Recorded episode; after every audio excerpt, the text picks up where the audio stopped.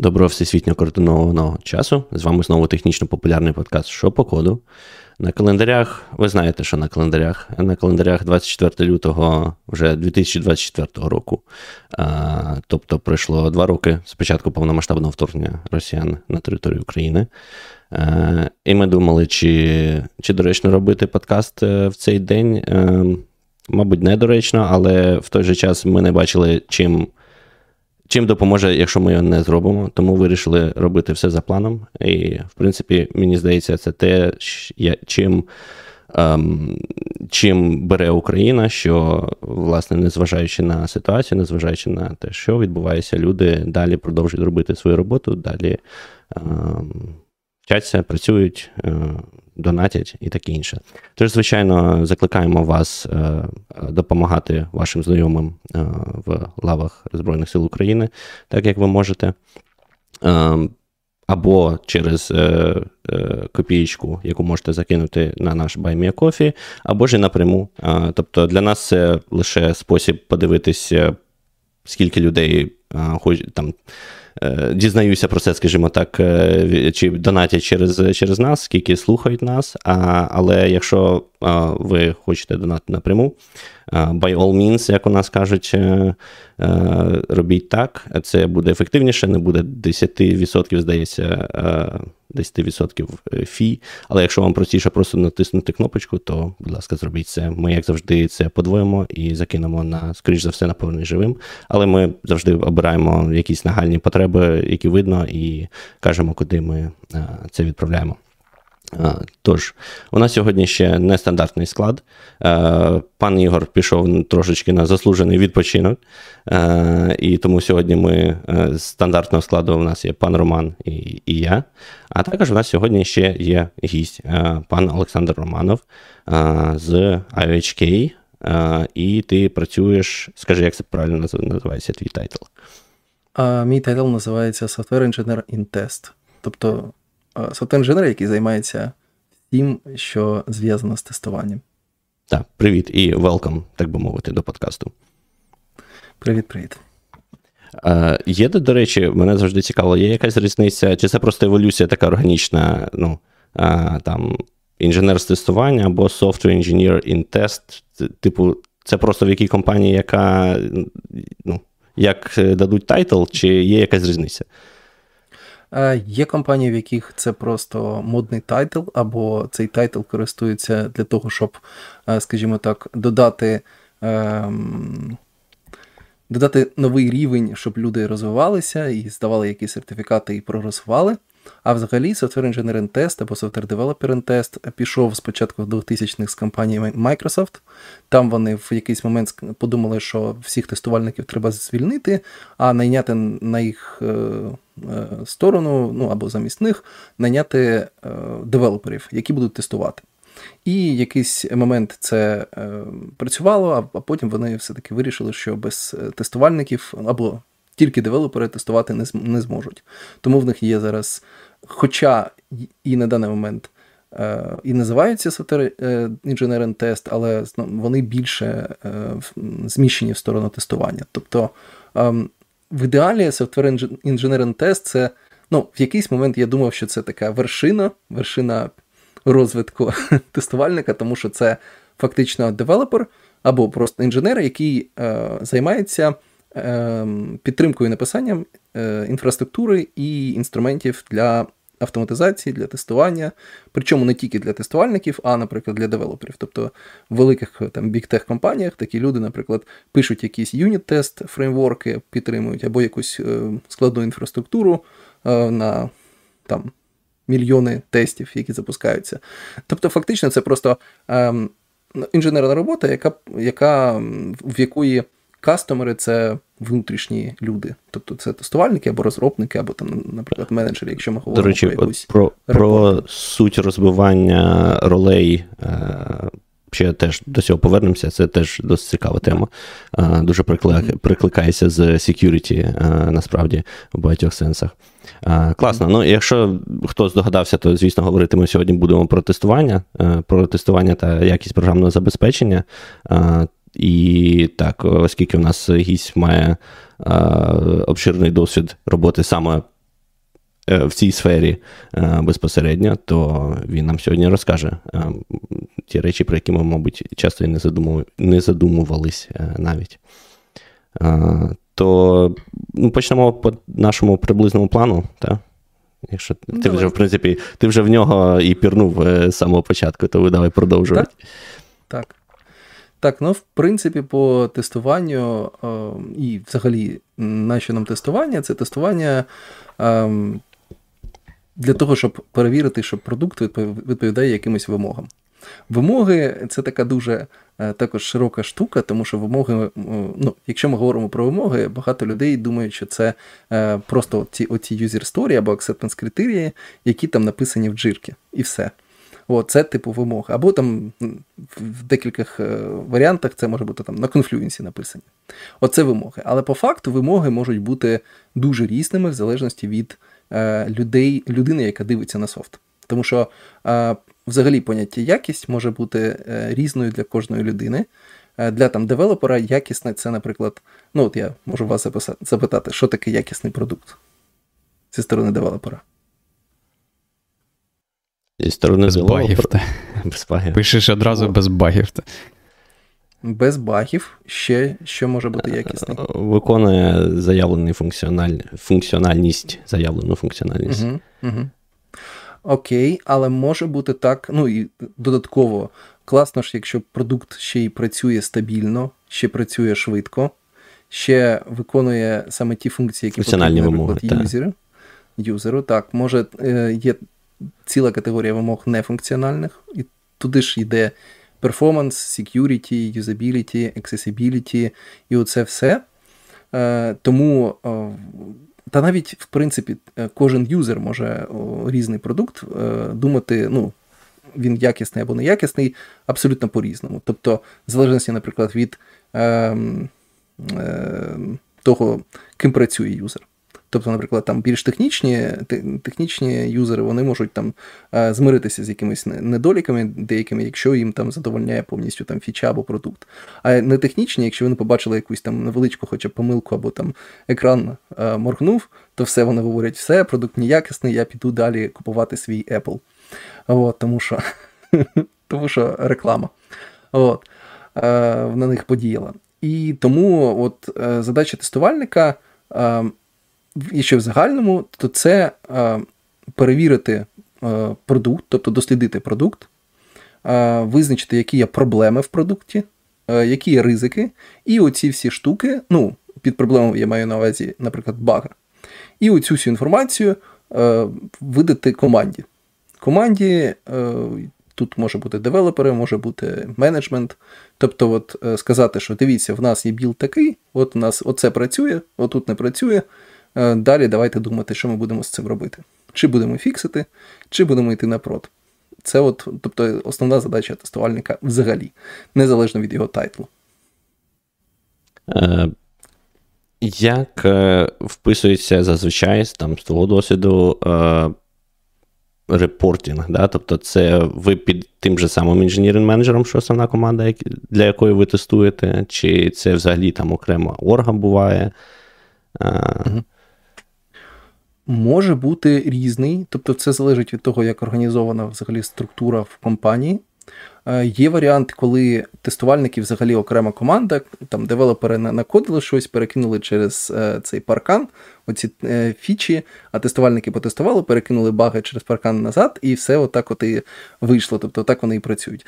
Але так працювали, наскільки я ну, думаю, десь ну, колись, не зараз, не в Agile. От. Зараз те, що я бачив, е, є два варіанти, такі великі. Це е, в будь-якому разі е, тестувальник або тест-інженер він працює в команді, в скрам команді. Але тут єдина різниця, хто його менеджер. Він може бути як частина команди, і менеджер у нього буде інженіринг менеджер, такий самий, як у девелоперів, у девопсів і тому подібне. А може бути окремий в окремій структурі менеджер інший. Тобто, наприклад, в виділений якийсь там Of QA. От. Е, але е, в, будь-якому випадку всі намагаються, е, щоб окремий менеджер він не сильно впливав, я маю на увазі, відволікав тестувальників від основної роботи. Він такий більше для аналізу процесів, взагалі тестування в усій компанії, там якісь нові штуки продвигати, або там асесмент робити якийсь. Тобто, це от така більше роль для. Аналізу і покращень, ніж для прям такого мікроменеджменту, або, наприклад, навіть для е, асесменту ну, кожного року. От. Тобто, основна штука це всі тестувальники зараз працюють в команді, в скрам команді. Так. Е, цікаво, що в долині, наприклад, був такий тренд, mm-hmm. що компанії відмовлялись та й ну, зараз, власне, стан такий, що більшість компаній відмовились від ролі тестувальника як окремої ролі. І кажуть: от у нас є тут класні софтвер-інженіри, е, ось вони в нас е, все будуть робити. Е, що цікаво, з там великих відомих компаній, мабуть, єдина, яка досі має ролі саме от окремо тестувальників, це Apple. Ем, і тут з одного боку в Україні був такий ну, поправте мене, якщо не правий, але я думаю, певний час да, був такий момент, що е, вважалося, що якщо людина прийшла в тестування, то вона там прийшла без е, там, якогось фахового досвіду, а значить, значить, щось е, типу в неї не те. А якщо це інженер, то от він вміє все. Він і юніт-тести вміє писати, він і тестить має, от просто інженер на всі руки, знаєш. От. І е, тому якийсь е, час е, вважалося так навіть, що тестування це, типу, таке, знаєш, легкий, легший спосіб, як фронтенд, коротше, знаєш, легший спосіб зайти. Легший. Так, ну це інший момент, да, звичайно, я трошечки накидаю. А, Але насправді, якщо подивитись, то по incentives, да, по мотивації людей. Е, тоді виходить не дуже добре. Тому що коли ви все вкладаєте в одну людину, е, ну, в розробників, власне, на жаль, чи на щастя, мотивація одна: виконати най, найшвидше там таску, яку їм дали, от як ти кажеш, в жирі або ще десь. І через це в них немає мотивації там прискіпливо якось дивитись на якість. В них є мотивація перевірити, чи працює там основна функціональність, яку від них вимагають, і все, все готово. І там потім постійно починається: ну, ось отут ми некрасиво зробили, але ми потім відрефакторимо. Звичайно, потім ніколи не настає, тому що потім приходить якийсь новий е, запит, новий реквайрмент, таке інше. І з часом компанії просто тонуть під е, там, technical debt. Там. Ем, як як це українською сказати? Технічний борг. борг. Технічний борг, точно. А, І я прям бачив і досі бачу стартапи, для яких це ну прям наряду з екзистенційною проблемою, те, що от вони дуже довго не адресували ці проблеми, е, і продовжують боротися, і в них не виходить, і в них немає окремої ролі тестувальника. І чому я сказав, що це дуже схоже на на security, тому що так само часто security сприймають як якусь така ну, зовнішню силу, зовнішню організацію, яка всіх гальмує. Оце вони прийшли тут зануди, починають розбиратись, там як воно це працює. Отут от, так зручно передати параметр цього модуля сюди, а а вони кажуть, що так не можна, так небезпечно. І ну, часто їх знаєш, сприймають як е, щось таке, що негативне, що гальмує продукт, а тут, значить, швидкі девелопери з високою ітерацією все розроблюють. І це окремий ем, важливий такий скіл побудувати всі відносини та е, таким чином, щоб воно не сприймалося як все ж таки як війна, тому що goal у всіх то однаковий. Просто що завдяки тому, що різні мотивації там в різних е, ем, команд людей, то вони балансують балансують одна одну і не дозволяють там девелоперам рухатись занадто швидко, бо там вони не дивляться на якісь проблеми безпеки або проблеми якості. А Менеджери в той же час там всіх потрошечку підганяють. Ні, давайте давайте подивимось, е, як ми зможемо все зарелізити. А там тестування тестування і безпека каже: ось тут є такі-такі проблеми. Ось ми вважаємо, все критично, це треба пофіксити, а а це, мабуть, ми зможемо там пропустити і там якось надалі адресувати. Yeah. Тому це ще більш про організаційну таку, якби. Ем, е, я не знаю, ну налаштування, да, так би мовити, що ви можете мати двох інженерів абсолютно однакових з абсолютним досвідом, але банально, якщо ви дасте їм різні ролі, щось твоя задача розроблювати, твоя задача там ну, впевнюватись в якості, то тоді в якомусь моменту воно буде краще працювати. Пан Роман, кажи. Так, я, до речі, хотів сказати, що ти от говорив, і я подумав, що я це бачу з іншої сторони цього конвейеру. Я працюю в SRE, да, і ми також, типу, як окрема роль. Хоча, так само, як пан Олександр сказав, title називається Software Engineer in Site Reliability Engineering. Але та, ідея така, що ми окремо від розробників, наприклад, і ми відповідаємо за те, як воно буде працювати вже в продакшені. І дійсно в нас там інша мотивація. Тобто не стільки не обов'язково там нові фічі, скільки щоб воно працювало, да, і не турбувало нікого. І я просто, от коли спілкуюсь там з розробниками, особливо ну, з нашої команди якось простіше. А от е, з інших команд я просто бачу, що в них інший зовсім підхід у тому плані, що вони дуже фокусуються, наприклад, як воно все працює в щасливому випадку. А мені постійно доводиться їх питати, а що буде, якщо щось піде не так. Там, Які там є у вас метрики, да, яка є автоматизація для того, там, щоб все само якось схлопнулося там, і далі там не проблема не розширювалась. І от ці речі дійсно як інший зовсім менталітет і підхід. Е, так, тут дуже багато що можу додати.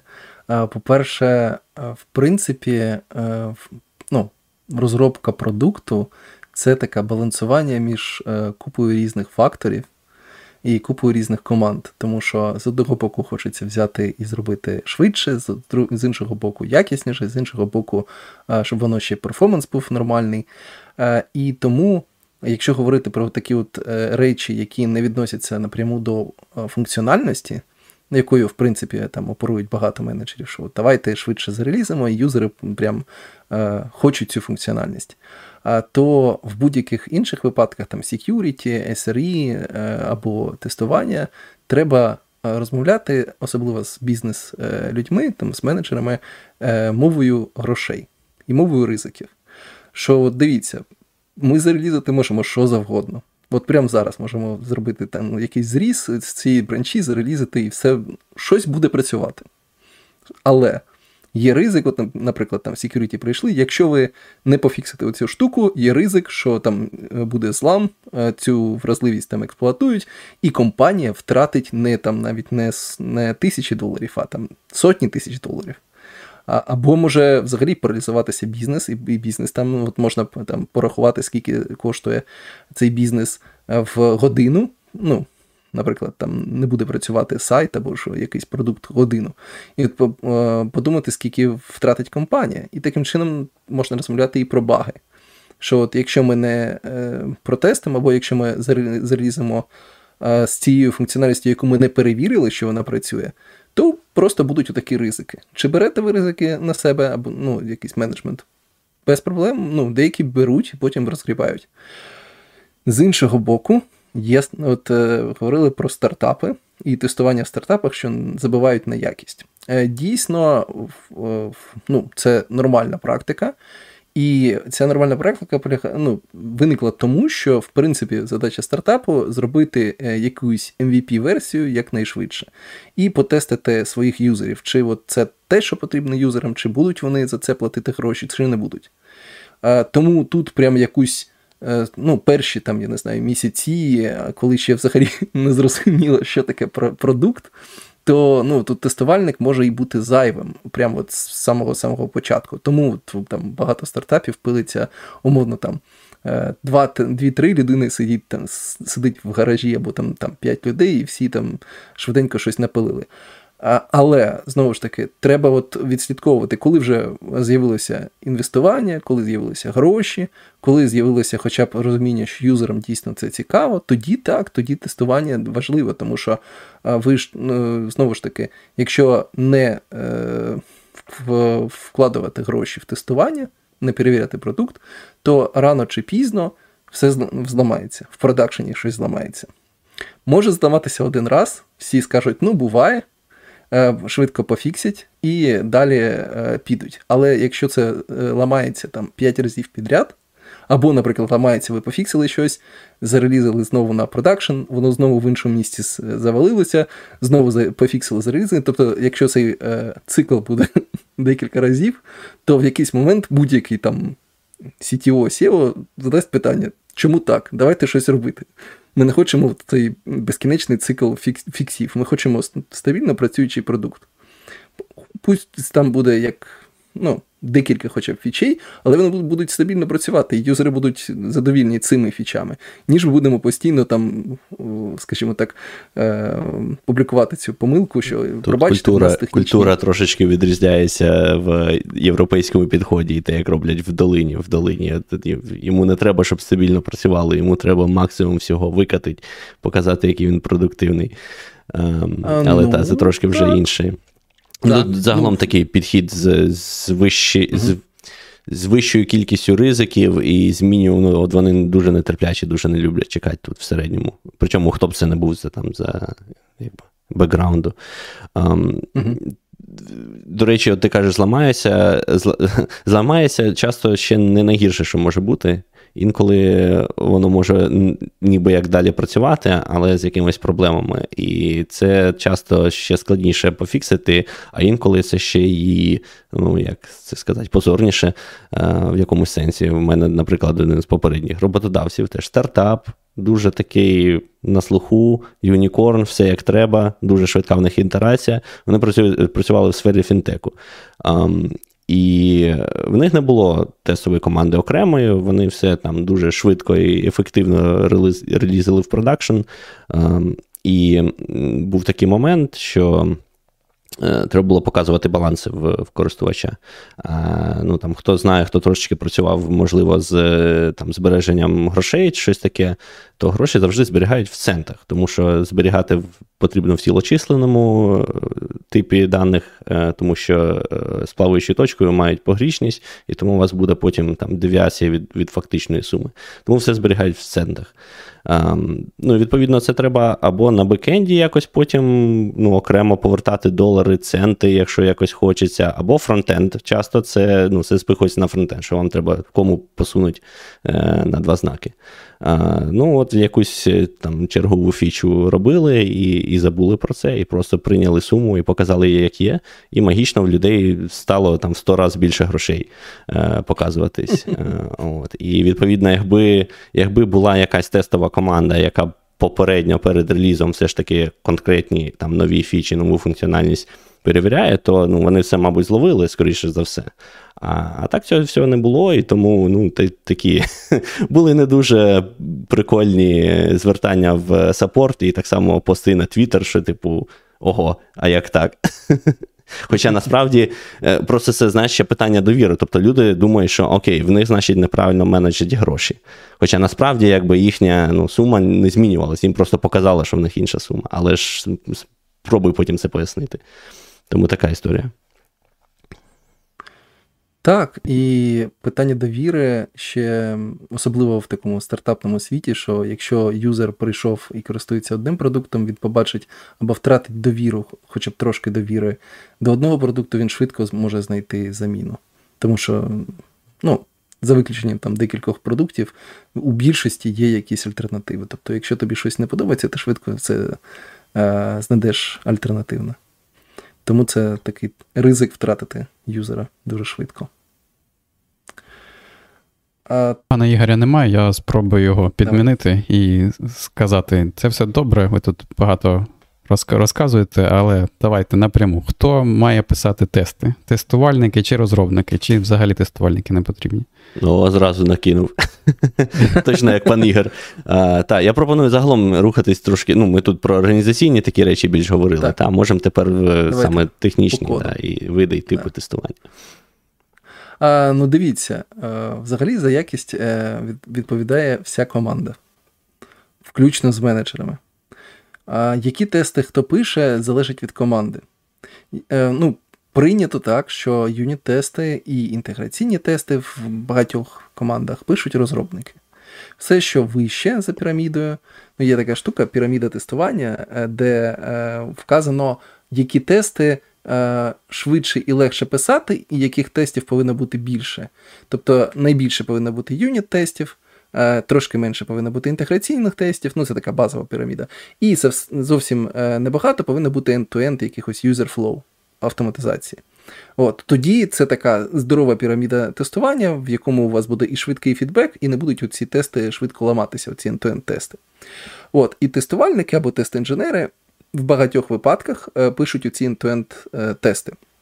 Це можуть бути end-to-end UI тести, е, це можуть бути end-to-end UI там тести на мобіль, на мобільних девайсах. Це також можуть бути end-to-end тести API. Тобто можуть бути такі продукти, в яких немає UI, просто є API, якийсь high-левельний. От, Але є команди, в яких е, зашарена ця відповідальність за тестування, і тому, в принципі, усі можуть писати усі види тестів. Або, наприклад, тестувальник, якщо не пише unit-тести, він може продивитися якийсь там pull request і е, там сказати: отут щось там не допокрив е, девелоперу. Давайте трошки подумаємо, як це краще зробити. От, Або хоча б на інтеграційному е, level і. От. Е, І якщо підхід є такий, коли пишуть всі, всі тести, це. Взагалі ідеальний підхід, тому що, в принципі, якщо, наприклад, девелопер зробив якусь нову фічу, і branch був зелений, він написав свою фічу, написав додаткові тести, і якісь тести нові е, зламалися, які до цього до цього працювали, то, то девелопер пішов і пофіксив усі можливі тести, які зламалися. Або видалив їх, якщо функціональність змінилася. Ну, це нормально видаляти тести. От. Як і видаляти якийсь е, старий мертвий код. От. Е, Тому е, тестувальники, якщо говорити просто про QA-інженера, ну, який може автоматизувати. В більшості випадків е, він відповідає за ці end-to-end UI тести е, або API, і за будь-яке інше тестування.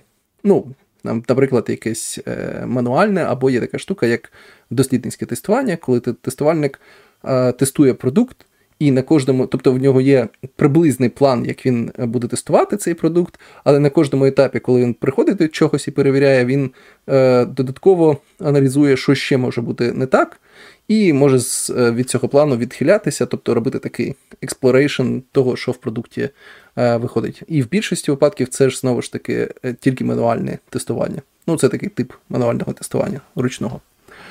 Е, тому так, всі пишуть тести і е, фіксять ці тести.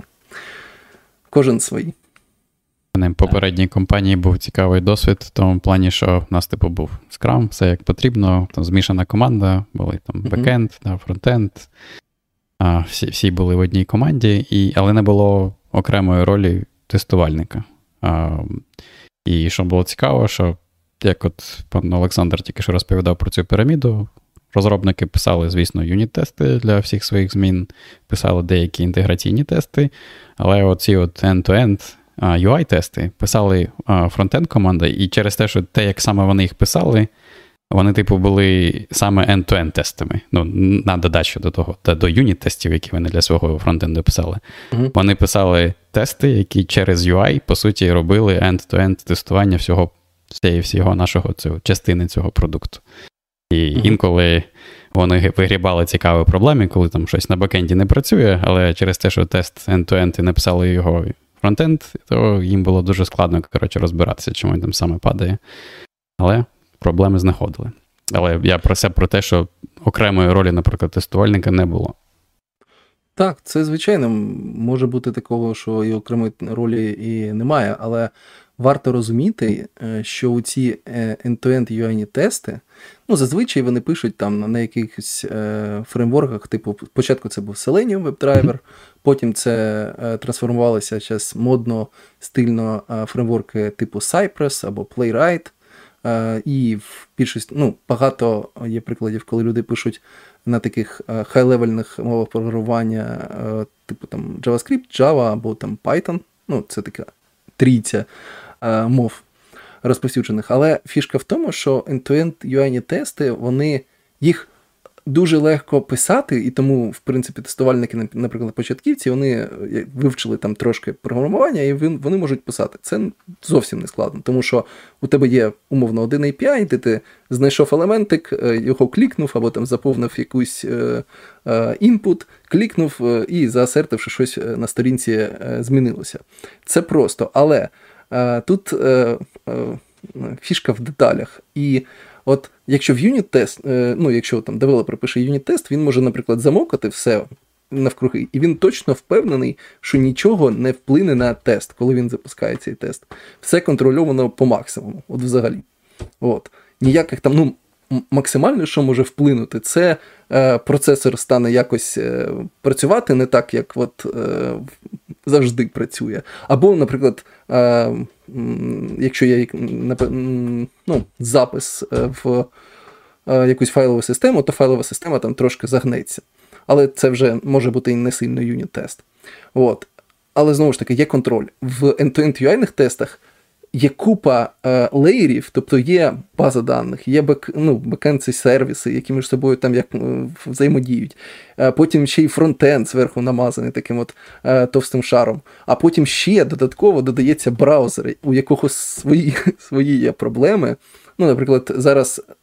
Трошки краще стало, тому що, в принципі, у Chrome це є е, двіжок WebKit, і, в принципі, багато браузерів почали його переюзати, і, і в принципі, автоматизація, наприклад, оцих антуєнних тестів, вона стала більш стабільною. Раніше, взагалі, у тебе може бути всі тести в одному браузері приходять, ти переходиш в інший і все не працює, тому що там все, ну, умовно, якась фігня по-іншому працює.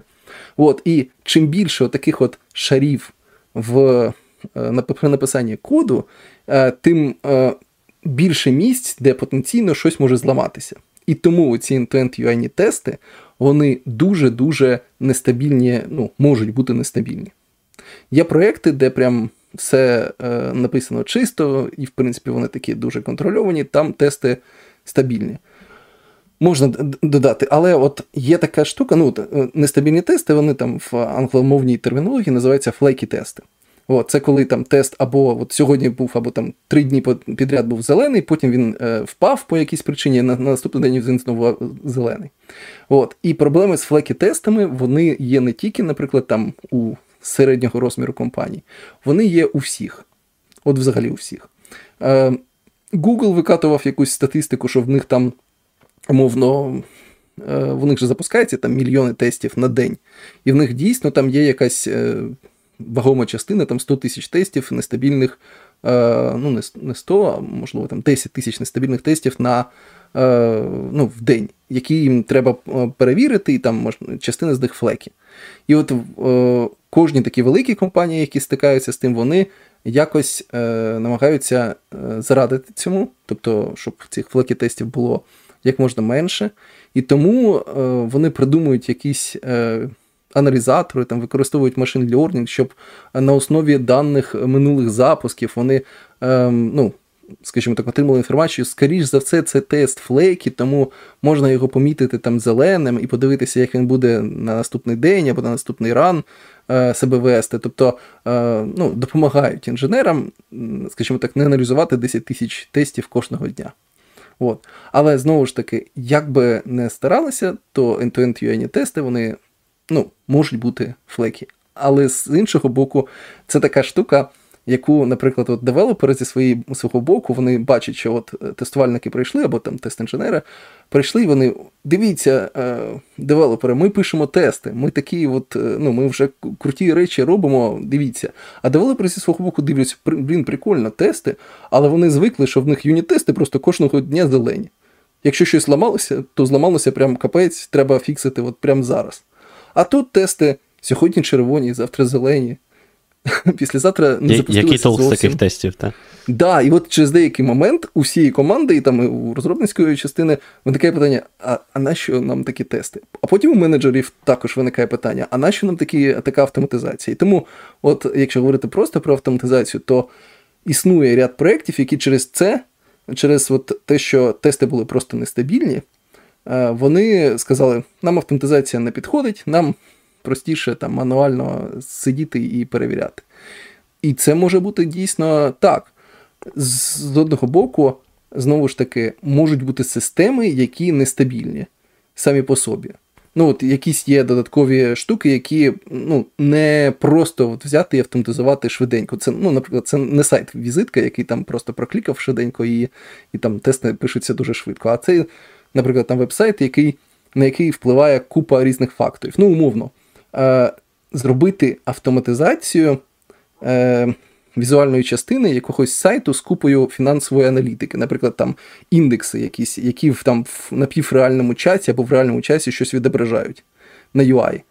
І от е, це можна зробити якимось там е, виділяти юніти і ну, якісь там на фронтенді е, робити частинки, і перевіряти, що дані, які прийшли там з біржі, вони ну, коректні на на той момент часу. Це можна робити. Але просто от картинку, умовно, перевірити, що все от так, як треба, це ну, доволі складно. Не не те, що це неможливо, але це доволі складно, тому що сьогодні вона така, а завтра графік пішов в іншу сторону. Тобто, ну, от умовно, людина це може перевірити і може перевірити швидко. А от машина, ну тут треба підключати якийсь штучний інтелект, який буде це перевіряти. І є інструменти вона перевіряє. Так, да, ці інструменти є для цього, але знову ж таки. Ем, Є ряд інструментів, які можуть з цим допомогти. Тобто є навіть така категорія, ну це не категорія тестування, а просто категорія інструментів, які допомагають. Е, Можна створювати visual тести. Тобто, умовно, ви можете робити скріншот, ну, типу, бейслайн скріншот вашої сторінки, веб-сторінки. І наступного разу, коли тест сюди заходить, він порівнює поточний стан з цим бейслайном і е, вам підсвічує, які є ну, які є зміни стосовно цього попереднього е, попереднього скріншоту, умовно, цієї сторінки. І це допомагає, наприклад, там навіть відловити, що там інпут е, здвинувся на якісь там пару пікселів. Але знову ж таки, це ну, треба багато роботи, щоб це почало працювати і почало приносити велію. Тому питання автоматизації це таке дуже складна штука і багатогранна. Її так не ну, багато а, людей, ну і багато проєктів хочуть автоматизацію тестування, тому що це швидко, але по факту вони можуть бути е, не готові до цього.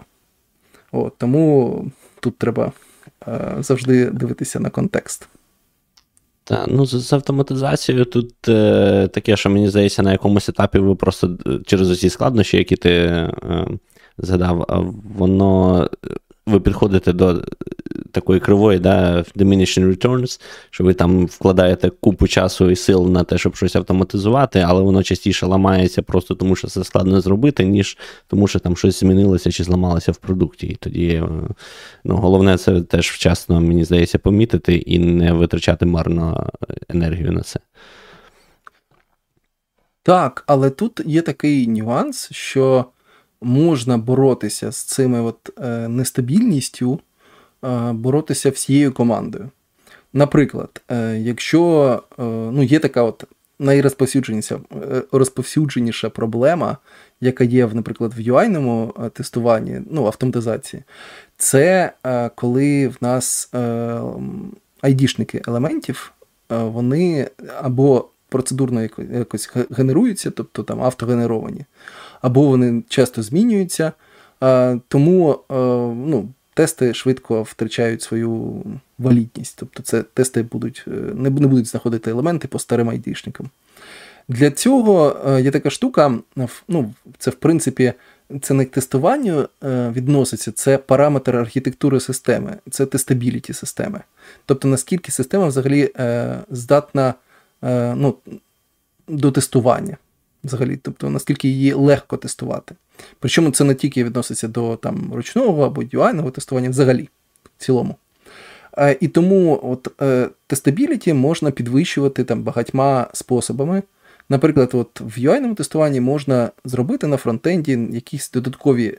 Чисто для тестування айдішники, які там тестувальники, наприклад, будуть підтримувати, і і ці айдішники не будуть змінюватися взагалі.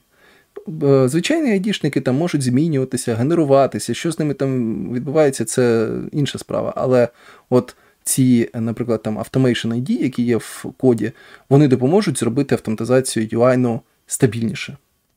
Або, наприклад, от, е, може бути така штука, що система, ну от є е, тестування системи з рандомом. От, наприклад, у мене був був проєкт, е, де ми тестували Е, ці гральні автомати е, е, казино.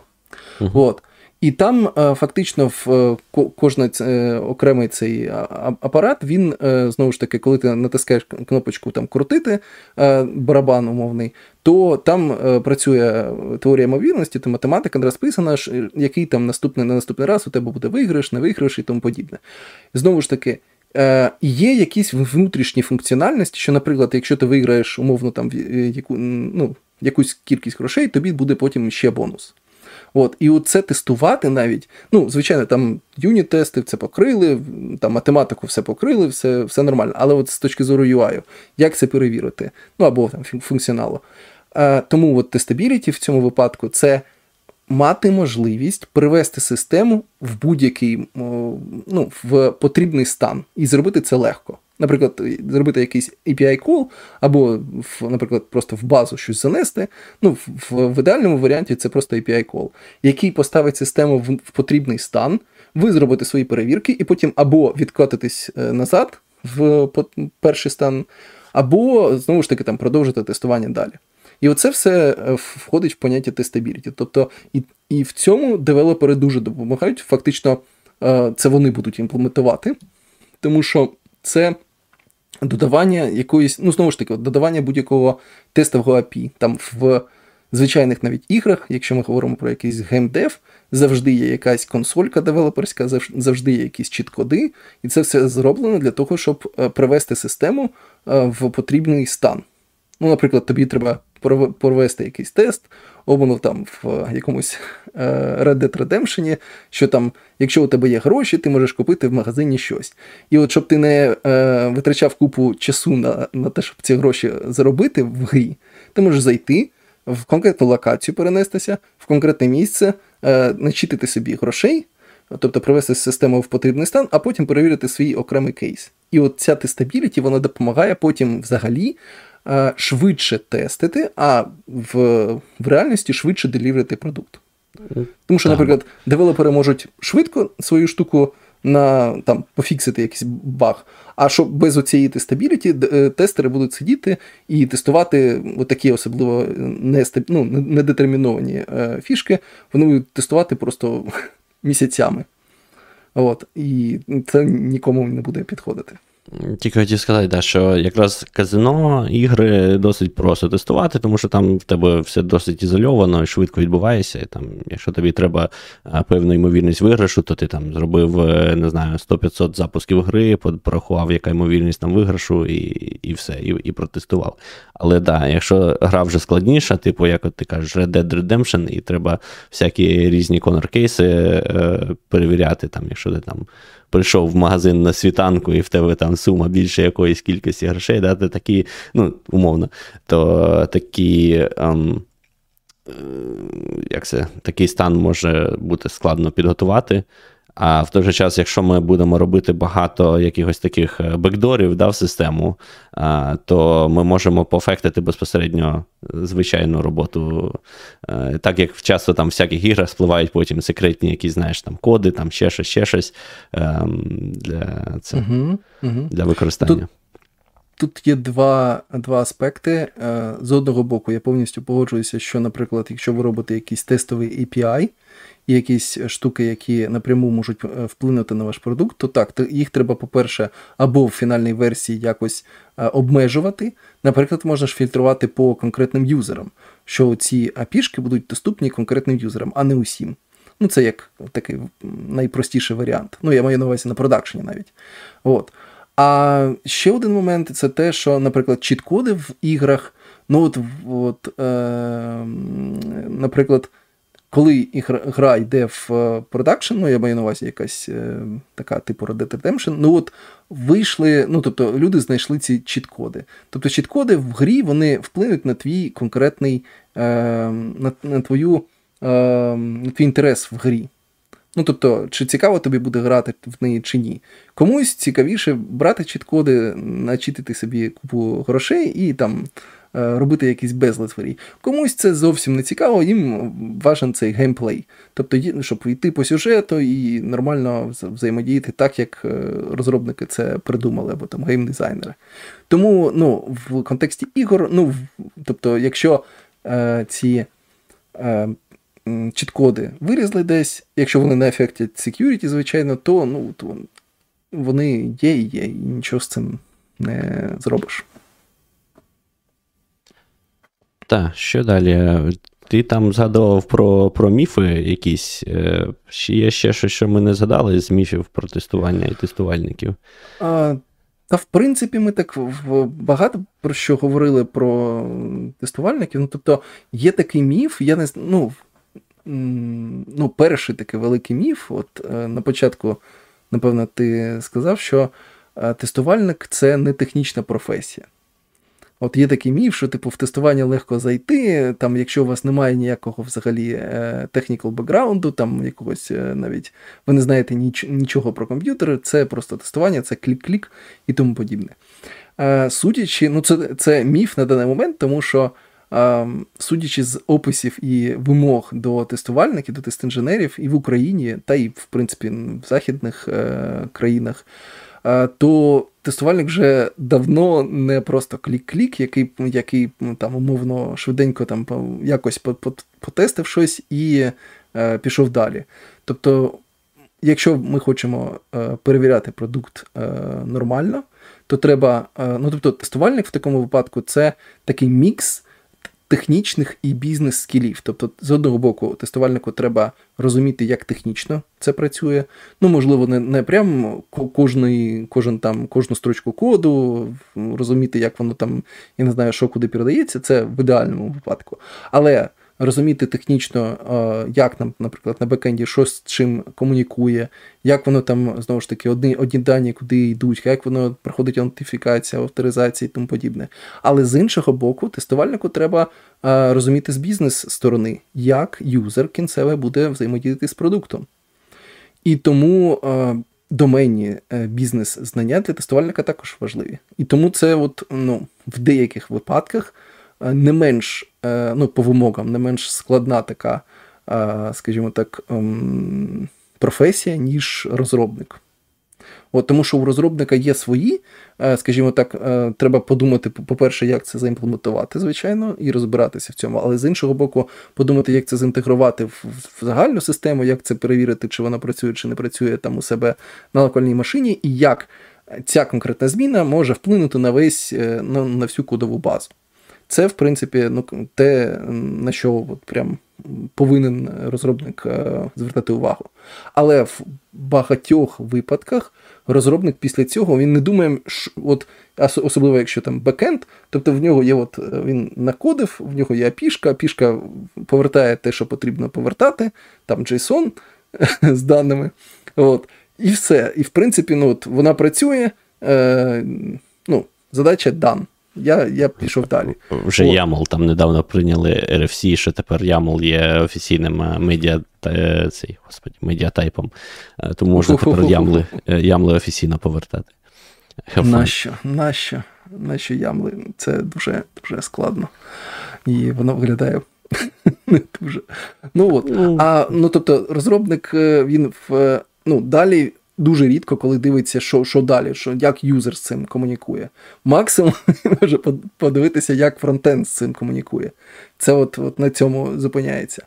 А тестувальник зі свого боку він е, побачив загальну картинку, він е, взаємодіяв як юзер, про взаємодіяв як е, юзер з більшим технічним досвідом. Тобто, наприклад, ну, тестувальника в голові повинна бути е, і е, flow, що робить юзер, ну, умовно, в цій, в цій ситуації. Але з іншого боку, ще повинно бути розуміння. Ну, от Ми робимо це, цю, цей сценарій, а під капотом же ж. Коли я клікаю на цю кнопку, там же ж е, йде якийсь запит туди, ну, в цей сервіс, в цей, в цей, в цей. І, і от найголовніше ну, найголовніше питання, яке тестувальник е, задає і повинен задавати, це от таке от класне питання: what if? Тобто, а що якщо? Що якщо там оцей сервіс впаде? І тому от оцим от питанням, what if, тестувальник навіть на етапі проєктування якогось модулю, ну якщо немає, наприклад, коду, є тільки там архітектурна діаграмка, хтось там намалював її і є якесь обговорення, тестувальник зможе принести оцю value, просто банально а, задаючи такі питання. Типу, от ми збираємося брати дані там, з цього з цього сервісу. А що, якщо він там умовно відключиться? Що ми будемо робити? Ну, типу, як обробляти це? От оцей момент так, е, там, де тестувальник да, може, ну, повинен скажімо так, в нього є мотивація е, продумувати всякі негативні сценарії, а не лише позитивні. А угу. а з точки зору того, що там він повинен дивитися на продукт цілісно, це мені здається зовсім не характер... ну, не те, що не характерно, це не тільки для тестувальника особливість, це просто більш залежить від компанії і. Ем, не знаю, від е, ролей, які е, в цій компанії є, в тому сенсі, що. Е, якщо це сервісна е, компанія, то так, там зазвичай команди інженерні будуть там більш абстраговані, і вони так, можливо, не знатимуть е, всього продукту. Вони знають, що окей, їм, значить, там звідкись приходять такі дані, їм треба виставити такий API і все на цьому. Якщо це продуктова компанія, якщо це стартап, то там всі від інженера, і там ще будуть продакт всякі і таке інше. В принципі, всі повинні були мати е, цілісне уявлення про продукт, як він працює і таке інше. Тобто тут навіть ну, не не, не тільки тестувальники, і просто що я б сказав, що тестувальник він як в окремій ролі, яка от вмотивована саме дивитись на негативні е, е, кейси, тоді воно має сенс. А так загалом ну, всі всі мають, повинні мати уявлення да, цілісне про про продукт. Е, особливо там в Кремнівій долині це більш такий підхід, що кожен розробник він в якійсь в якійсь частині та і підприємець, і власник продукту. І, ну, вся, в усякому разі, культура така, менталітет такий, да, що ти маєш бути оунером цього всього, ти маєш дивитися на все, звертати увагу на все, незалежно від того, чи це там входить в твої там прямі е, обов'язки ролі, чи не чи не входить. Тому тут дуже залежить від від компанії, я б сказав. Але те, що да, тестувальники завжди будуть мати найбільше мотивації саме перевіряти е, якісь непродумані або непокриті моменти, це, це так. Це тому я вважаю, що, можливо, навіть е, був би для багатьох компаній сенс е, взагалі не. Власне, чому ми почали з міфу, да? що там це не технічні люди можуть бути. Це скоріше регіональна насправді особливість, тому що там в долині наймати окремо люду, людину для тестування це дуже дорого, а там в деяких регіонах світу виявилося, що таких людей. Так, вони не технічні, але їх наймати було настільки дешево, і стільки всього треба було робити, що такі, так, ми тут заплатимо 10 тисяч доларів на рік, але людина буде щаслива, і вона буде нам там щось руками класити. Е, І там, якби це було там в Штатах, то ти б такій людині, яка класить руками, мав би платити там, не знаю, 50 тисяч доларів на рік, а там в 10 разів менше, е, чи там в 5. Е, І тому якийсь час був отакий феномен. Але він потім, як і скрізь, він потім вирівнявся, і мені здається, зараз вже навіть не дуже доречно говорити про тестувальників, як там людей без технічної освіти, бо особливо зараз, да, там в таку трошки як кризу. Мені здається, це вже все сходиться до того, що в принципі це все люди технічні, але вони просто поділяються між ну, в своїх ролях, так само як там були девопси, а були адміни і девелопери, а потім зробили там SRE і і девелопери. Тобто, хоча ну, якби всі всі вони технічні. Угу, угу.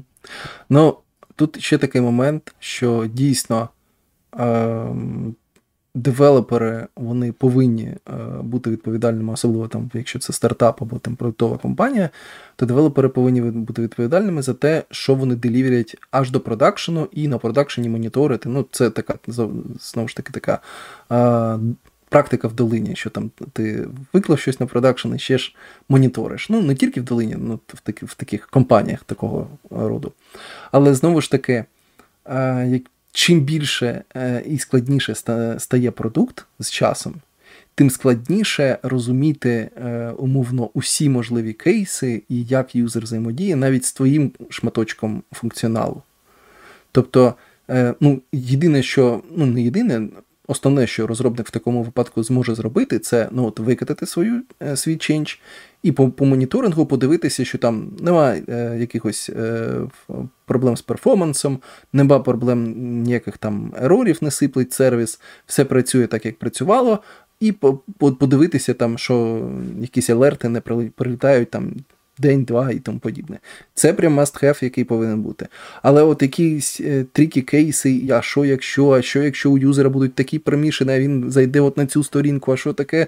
Ну тобто тут е, не всякий розробник до цього е, дойде. Але тут е, я бачив, от е, ти сказав, що в долині дорого таких людей наймати. Ну, не знаю, як зараз. В долині дорого всіх людей наймати, будь-які. Да, от. І тому, е, наприклад, я от знаю, що в е, компанії Atlassian зробили такий, е, скажімо так, альтернативу деяку. Тобто там немає таких от окремих тест-інженерів, ну, те, як вони писали, звичайно, в своїх блогах. От, Тобто немає людей, які там мають title Quality Assurance, але в них є title Quality Assistance. І оцей Quality Assistance працює дуже прикольно, тим, що він один, умовно, там на декілька девелоперів або там на декілька команд. Він приходить на початку фічі е, до девелопера, обговорює, що як девелопер буде е, розробляти та тестувати, і, і, і йде далі. Девелопер свою штуку робить, і потім, коли він закінчив і коли він протестував, він е, кличе цього Quality Assistance інженера до себе, проводить йому міні-демку, е, розказує, як він тестував. Е, той Quality Assistant інженер ще додає таких якось, а що, якщо, а що, якщо. Тобто такий от е, е на багато людей е, людина е, задає питання і додає якихось кейсів. От. Але знову ж таки, вона не ну, тестують девелопери в такому випадку але от е, генерують ідеї. І така є штука в тестуванні, ну, один з етапів тестування е, це там аналіз вимог. І от е, коли ми пишемо тести, є така е, окремий, е, окрема фаза це тест дизайн. Тобто, як нам, от, коли ми бачимо вимоги, як нам задизайнити тести. І от е, ці Quality Assistance інженери вони допомагають дизайнити тести або там сценарії. І от з одного боку, е, здається, особливо там, коли з юніт-тест е, світу, ти дивишся на це все. Нащо то, той тест-дизайн? Ну, в принципі. От, це ну, якось дизайнити тести, що це що це таке. Але дивно по звучить. факту, да, дивно звучить, але по факту це набор технік, який дозволяє. Е, от У тебе є там вимоги, умовно, і є багато вимог, які, якщо брати і тестувати, е, або їх, е, ну тобто дуже багато варіантів може бути. Умовно, там десятки тисяч варіантів або е, без, безкінечно варіантів. От взагалі. От Можна можна тестувати, і система може бути в безкінечній кількості станів. І от тест-дизайн допомагає проаналізувати ці вимоги і зменшити кількість е, усіх е, цих варіантів до якоїсь вміняємої кількості тестів. Ну, Наприклад, там ці, якщо у вас є інпут філди, то, ну, які приймають якісь інтеджер значення, і ці інтеджер значення повинні бути там від 0 до 100. І от є там техніка тест-дизайну, яка е, говорить, що там треба перевіряти е, граничні значення. Тобто треба перевірити 0, перевірити 100, перевірити щось е, нижче нуля, перевірити щось вище нуля. Це така базова техніка, прям, яку перше, що треба застосовувати. Чому це так? Тому що, е, знову ж таки, статистично доведено, що багато є е, помилок ну, в коді якраз на цих от е, перевірках межі. Тобто, коли там пишеться не е, менше 100, а менше дорівнює 100. А це вже може бути зовсім інша вимога. І вона впливає на це. І там юзери, умовно, якось можуть або отримати не те, що хочуть, або там якийсь зловмисник може щось е, не те робити. І таких технік є е, деяка кількість, ну, або, наприклад, коли вам треба протестувати, от є табличка з 10 е, філдами. І кожен філд може мати своє значення, ну тобто dropdown. І е, цю табличку треба перевірити усі можливі комбінації. Якщо у вас є от таких от 10 е, філдів, і в кожному, наприклад, є по 5 е, варіантів різних, унікальних, то просто по е, комбінаторно там порахувати це прям сотні варіантів, що можна зробити. А є техніка, знову ж таки, яка е, ну, вона була створена на основі того, що було дослідження. Дослідження про те, що основні баги вони виникають, ну і проблеми виникають якраз е, при взаємодії двох, е, ну найчастіше двох е, філдів, тобто не усіх десяти, а двох. Двох цих, двох цих, двох цих. І тому є, ну, є, скажімо так, інструмент, який ти забиваєш туди оці всі варіанти, і він тобі комбінаторно генерує набір кейсів, який буде перевіряти якісь от попарні комбінації. От. І таким чином у вас буде не сотні там тестів взагалі, а там, умовно, декілька десятків. І отакі штуки, тобто тест-дизайн допомагає е, ну, тестувати не все, а розумно тестувати. От. І таким чином ну, тестувальник знову ж таки може допомагати. І, і він може допомагати просто в тестуванні, а може допомагати навіть в юніт-тестах. Ну, є е, е, інші підходи, наприклад, до юніт-тестування.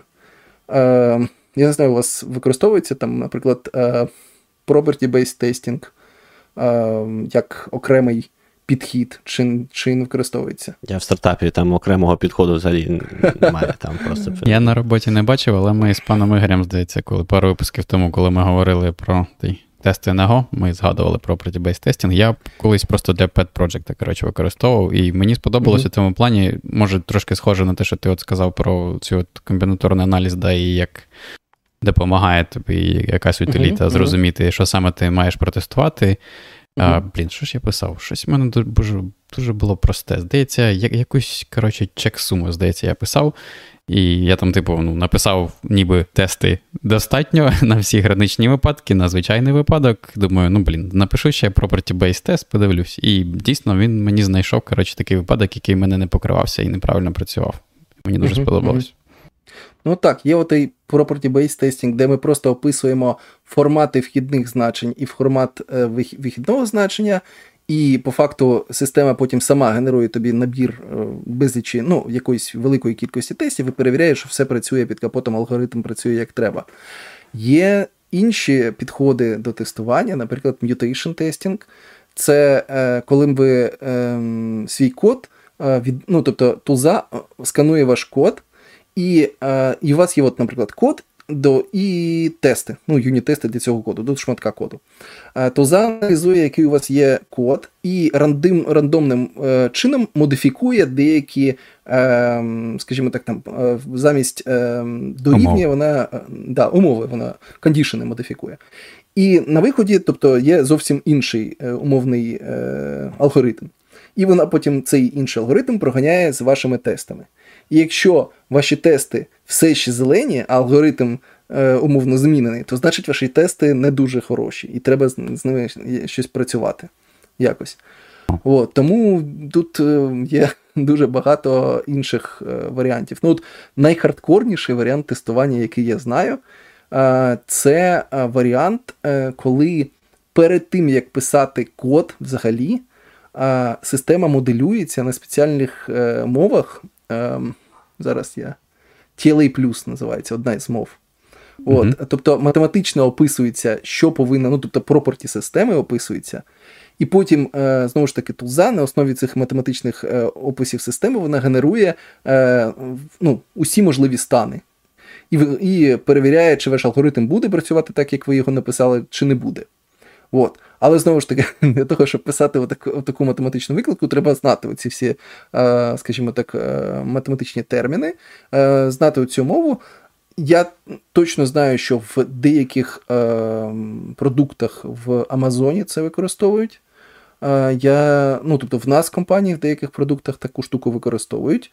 Тобто, в нас взагалі flow роботи полягає в тому, що спочатку пишеться дослідницька робота, потім ця дослідницька робота віддається на peer-review купі е, цих е, дослідників, які намагаються її, ну тобто намагаються зламати умовно те, що там запропоновано в цій е, дослідницькій роботі. Потім, е, через деякий час, коли ніхто не запропонував якогось зламу, е, імплементується вже код, який потім покривається цим, е, знову ж таки, от спочатку цей математичний цей викладка тестується, а потім вже пишеться код, а потім вже пишуться тести звичайні і і тестування, тестування. Це довго, це це офігеть як довго, але в такому випадку можна сказати, що система ну, фактично відтестована на дуже високому вигляді. І маю на увазі такі внутрішні алгоритми. Якщо знайду на попередній роботі, мій колега робив доповідь про використання TLA+, і мені сподобалось, mm-hmm. в нього був дуже типу такий простий приклад, функція, яка вміщувалась просто на один слайд.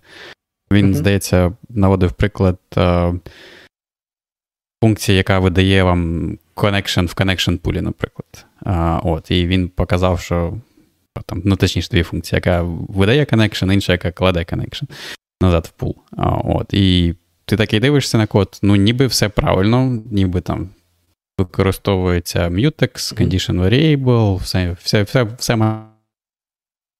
Але якщо запустити достатньо тестів, то є такий варіант подій, при якому вся система зависає в дедлоці просто. І от і за допомогою TLA Plus він показує, як такий варіант можна знайти.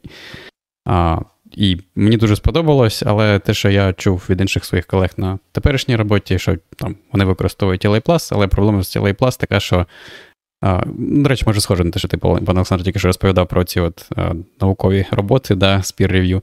Типу, таким чином дуже класно описати і протестувати алгоритм, але потім, коли ти цей алгоритм вже імплементуєш в коді, тебе може бути там, якась так. різниця. Да? І, і от цю різницю ти вже таким чином не покриєш. Але сам алгоритм дійсно дуже кльово можна протестувати через TLA+.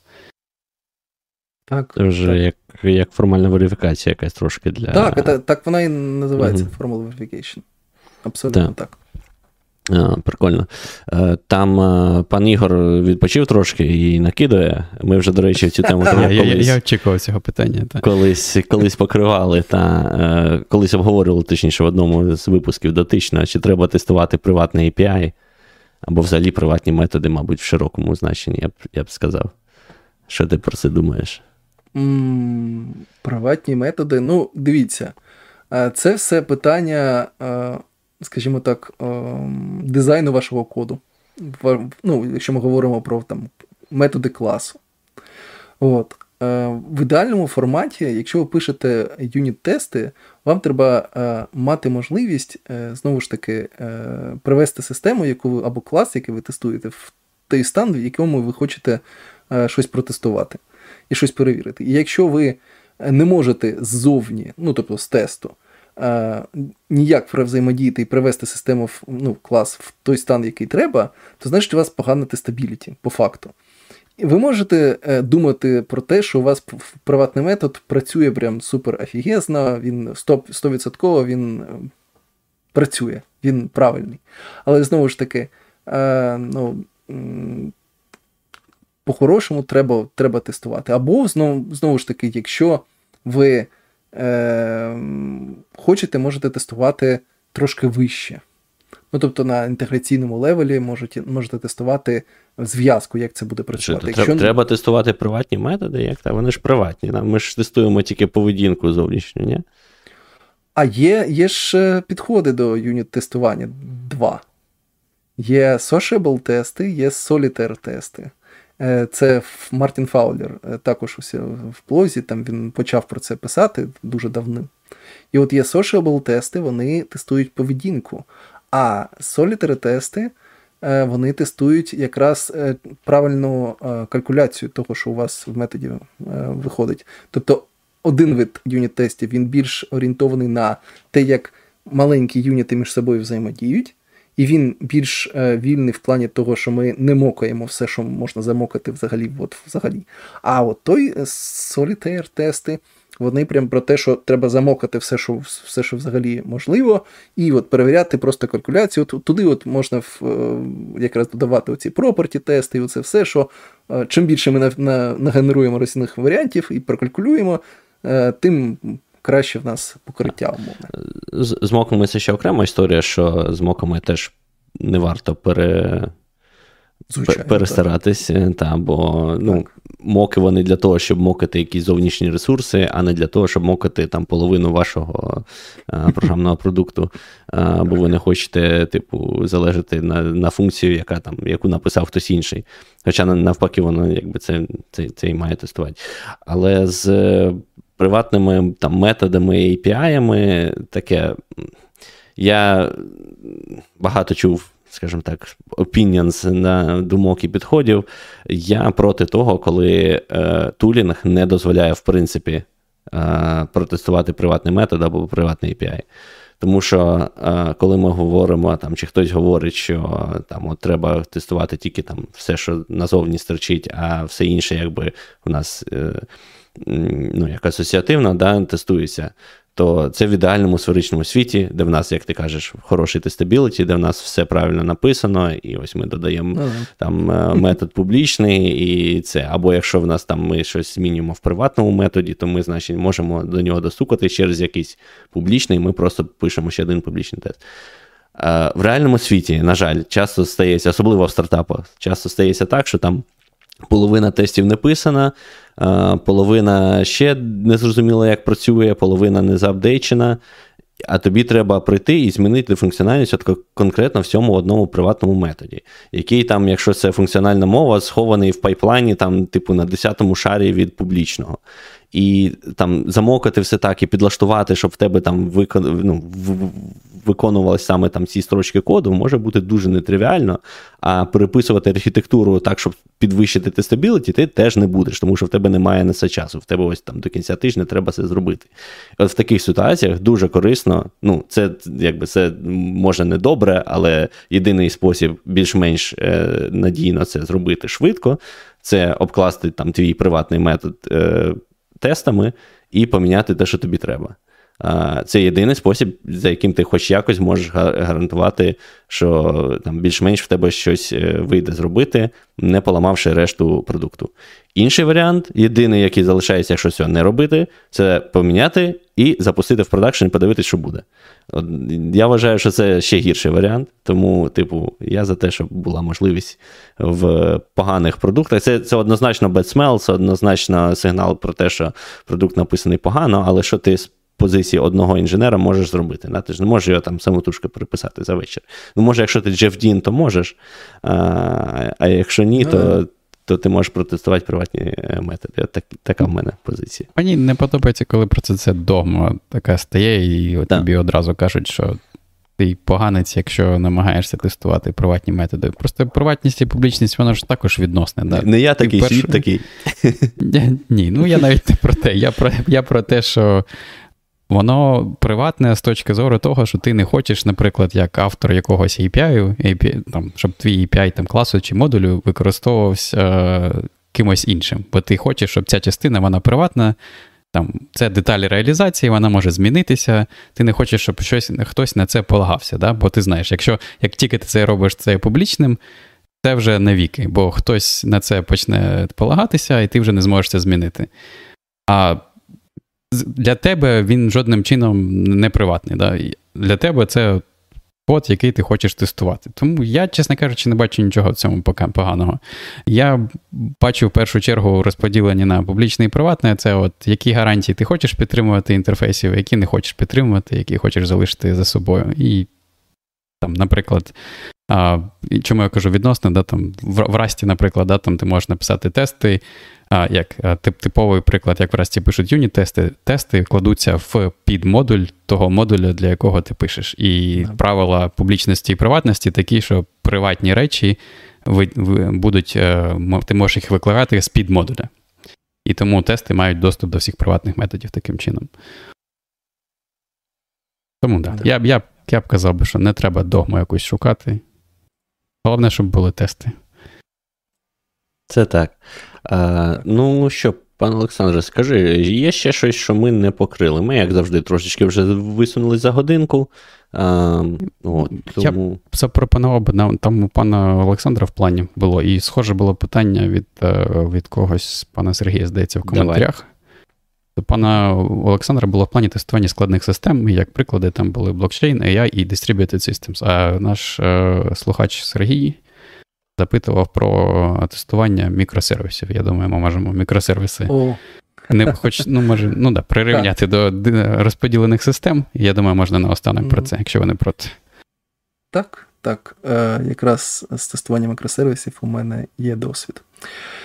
Е, Тестування мікросервісів е, я навіть. Е, так, я після цього запису я надам лінки на доповіді на цю тему, які я робив якраз з тестування мікросервісів. Але основна ідея в е, тестуваннях мікросервісів, я думаю, незалежно від того, на якій мові та на яких технологіях написано, це, по-перше, покривати мікросервіси юніт-тестами, покривати інтеграційними тестами, покривати сервіс-бейс тестами. Ну, тобто коли ми запускаємо е, мікросервіс е, з реальною базою даних своєю, з реальною там, е, ну, я маю на увазі реальною в контейнері. Реальна база, реальна е, якась меседжинг система, і тестуємо е, зовнішній API, як наш сервіс працює е, ну, загалом. От В ізоляції, ну, в ізоляції, але з усім в реальності, з максимально наближений до продакшну, умовно. От. А в зовнішній, наприклад, є, якщо є в сценарії якісь виклики інших сервісів, які в нас є, то це все е, мокається ну, в Java світі. Це я точно знаю. Це є інструмент WireMock, який дозволяє робити сервіс мокінг, тобто е, підіймається на порту цей умовний тул, і ви в JSON розписуєте, е, на який е, на який реквест відповідає Air знову. Так, е, пробуємо другу спробу. Е, говорили про тестування, і під час цього в нас крешнувся OBS. Точніше, завис спочатку його довелося крешнути. Е, тому от, хто вважає, що тестування тестування не це е, переоцінена, е, переоцінений елемент розробки, то ось вам е, живий приклад. Е, Мені здається, ми зависли от якраз біля того часу, коли пан да. Роман задав питання, тому давай, мабуть, трошечки повторимо. Пан Костянтин, вибачте, пан Костянтин пише, пішов вже роутер ребутнув. Бачиш, ніколи не ламалося. Люди вже сумніваються. Так, ну, це все OBS. Не протестували, в них немає, мабуть, тестувальників, все ж open source. Починали про тестування розподілених систем, в частності мікросервісів, і пан Олександр почав розповідати, як він це собі бачить. Так, так. Ем... Ну, тобто, мікросервіси, по факту, це один з видів, можна назвати, е, розподілених систем. Тобто, в нас є сервіси, які комунікують між собою. Е, тестувати е, такі системи треба з декількох боків. Перше, це треба тестувати окремий сервіс в ізоляції. Перше, ми покриваємо сервіс юніт-тестами, ми покриваємо, якщо треба, окремий сервіс інтегрейшн-тестами. Ем, Після цього ми тестуємо оцей сервіс, е, як він працює загалом через його там головну API, але з усіма іншими е, залежностями, е, максимально наближеними до реальних. От ну, є така бібліотека, вона називається Test Containers. Я думаю, бандли є дуже багато ну, на які мови. Вона дозволяє е, підіймати усі залежності, ну багато залежностей е, дуже швидко з коду е, в докер-контейнерах. Тобто, якщо вам потрібна кавка, ось вам кавка, якщо вам потрібна умовно там якась база даних, ось вам база даних. Швидко підіймається і можна працювати. Тобто, або можна без цього інструменту просто в докер-контейнерах це все підіймати. Тут варіантів є.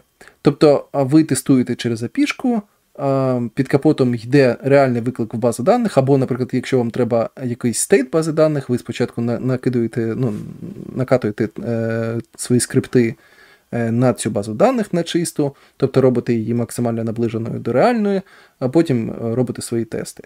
Якщо є виклики до інших сервісів, то ми використовуємо е, сервіс Virtualization, якийсь інструмент, типу VRMock, де ми можемо мокати взаємодії з сервісами і е, робимо, ну, де в JSON ми прописуємо, е, на який реквест ми повертаємо який респонс, підіймаємо цю штуку на якомусь порту і можемо таким чином е, мокати саме реквести от, зовнішні. Коли ми протестували, і в нас є достатнє покриття одного сервісу в ізоляції, можна тестувати flow, тобто підіймати декілька сервісів е, і тестувати, ну, так, також в ізоляції, але вже е, замість мукування ми можемо робити більш реальні запити. Ну і далі можна викатувати на якийсь environment і тестувати ваш бекенд разом.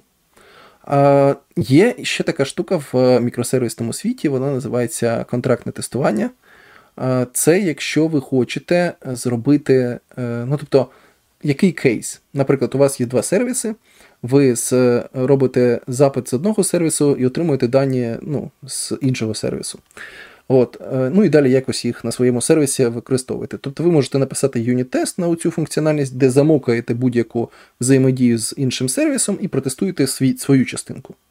Ви, Але знову ж таки, ви от, е, коли ви працюєте з юніт-тестом, це ваші судження про те, як отой інший сервіс повинен працювати. От це те, що у вас в голові. От ви думаєте, що він так працює.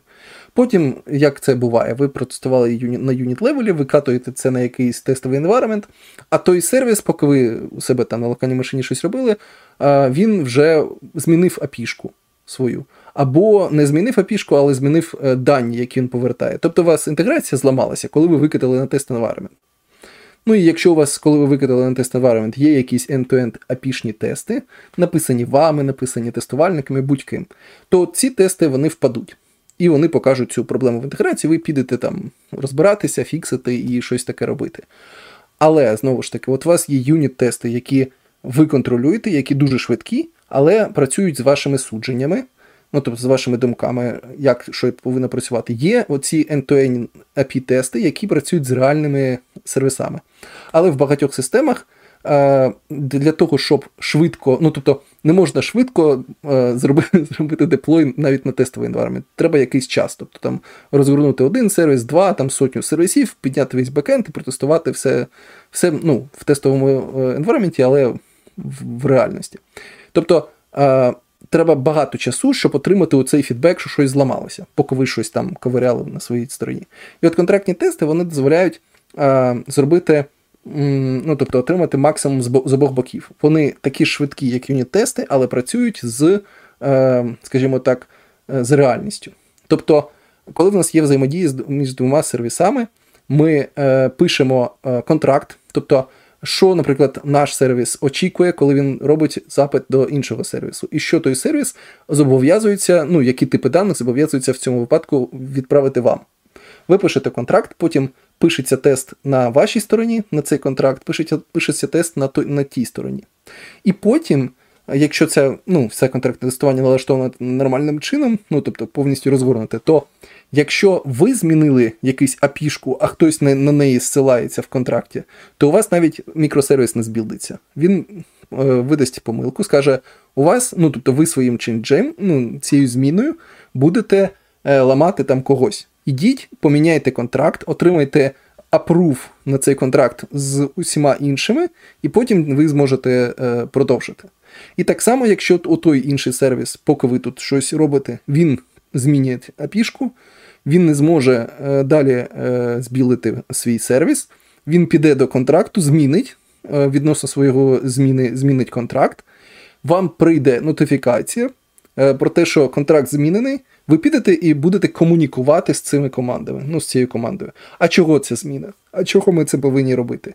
І таким чином, тобто контрактне тестування, воно дозволяє ну, тобто, покращити комунікацію між командами, і вона запобігає цим от інтеграційним проблемам. Тому що проблем з інтеграцією в такому випадку бути ну, практично неможливо, тому що будь-яка зміна. Е, інтерфейсу, ну тобто взаємодії між сервісами, вона не пройде. Тобто треба комунікувати. Без цього ніяк. От, от взагалі ніяк. Тобто, у вас є unit-тести, у вас є інтеграційні system-тести для вашого сервісу в ізоляції, контрактні тести, якщо у вас є. І далі end-to-end тести на, на рівні там API, наприклад, які перевіряють весь весь flow ваших сервісів. Ну а далі, якщо у вас там web application або mobile, ви ще можете покривати далі на горі якимись UI -ними тестами. Обклалися, обмазались тестами з усіх сторін. Ну, це це я ще не говорю про якісь е, security тести, які можуть бути там автоматичні через тулзи або не через тулзи. А ще є performance-тести, які теж треба робити. А ще є якісь usability тести, або accessibility тести на е, цьому, на UI. Це окрема штука. Можна тестувати дуже багато всього. Так. Що там ще було?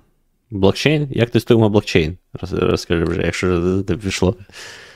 Як тестується блокчейн? Блокчейн е, тут є декілька варіантів, що тестувати. Можна тестувати блокчейн, е, це називається децентралізований application, це по факту web-application, такий самий, як е, звичайний, тільки під капотом він робить транзакції в блокчейн.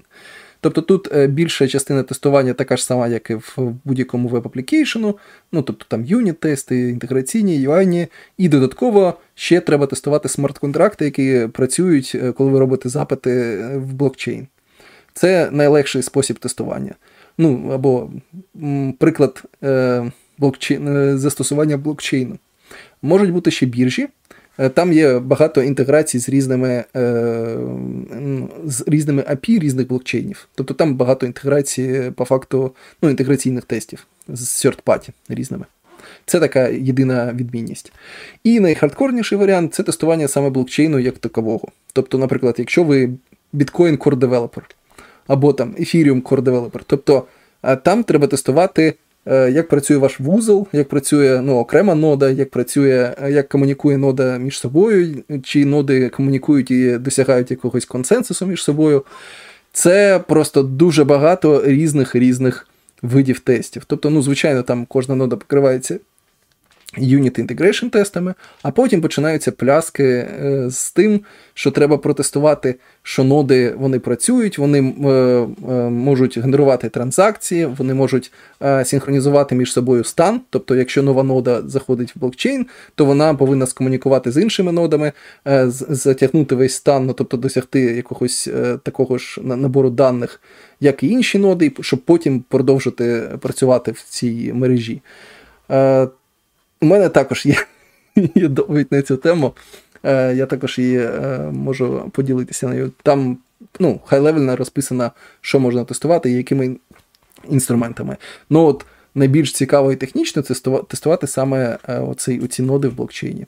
Ну от я якраз цим і займаюся зараз. Клас, супер. А, Що, поки ми не перевалили за півтори години, я пропоную тоді, мабуть, потрошечку закруглятись, і якщо що, краще ще раз е, ще раз зустрінемось. А, пан Роман, ти згоден? Так, так. Я бачу, що це неволосення пана Ігоря, я не можу його замінити повноцінно. Я не вмію так накидувати, як пан Ігор накидує. Я знаю, для нього тема тестування дуже близька і наболіла, тому я думаю, він більше понакидував. Який то в чаті одне питання побачили. Пан Ігор ще повернеться. Так, та, але і... я очікую да, в коментарях потім під відео. Ні, Мені здається, все було все було дуже класно. Ми покрили реально дуже багато питань від організаційних там, до технічних, до всяких накидонів, і, і навіть поговорили за блокчейн. Треба про це якось десь згадати, знаєш, е, там в в назві чи ще десь зразу буде я не придумав вже не модний блокчейн. Це, це вже no. да, це вже вже набагато менш модно, ніж. Так, звичайно, не так, як і я. Не так, як і я, да, да, звичайно. Але все ще все ще живе. Бач, зараз вже така, такий стан в блокчейні, що вижили найсильніші, тому якраз навпаки є є щось в цьому. Тож, дякую всім, е, хто uh, був з нами. Нагадуємо, що ми всі закликаємо підтримувати Збройні Сили України, тому що лише завдяки ним ми можемо це робити. Ви можете це слухати. Ем, тут, мені здається, нічого навіть говорити. Вже е, два роки повномасштабної війни, 10 років виходить е, малої війни, як її ще називають. Е, Та, треба жити. Тож ем, будемо шукати далі цікавих гостей для вас. Будемо звітувати про ті е, донати, які ви робите нам.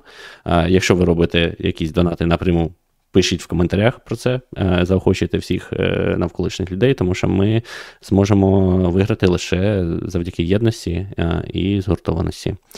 Тож, дякую всім і до наступних зустрічей. Дякую, пане Олександр, що завітав до нас. Так, не так, просто написав там коментар, як деякі, що о, Знову купа води, наскільки можна. А прийшов і розповів. Так і треба. Так, так будьте як пан Олександр, пишіть е, нам в е, будь-які канали, якщо ви вам є про що поговорити, і вам це було б цікаво.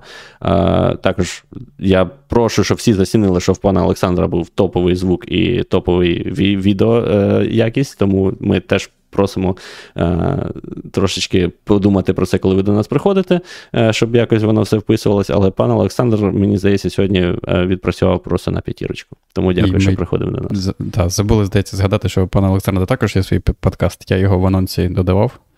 Так. Ви подивіться. Там обов'язково всі всі посиланнячка додамо. Так, всім дякую. До наступних зустрічей.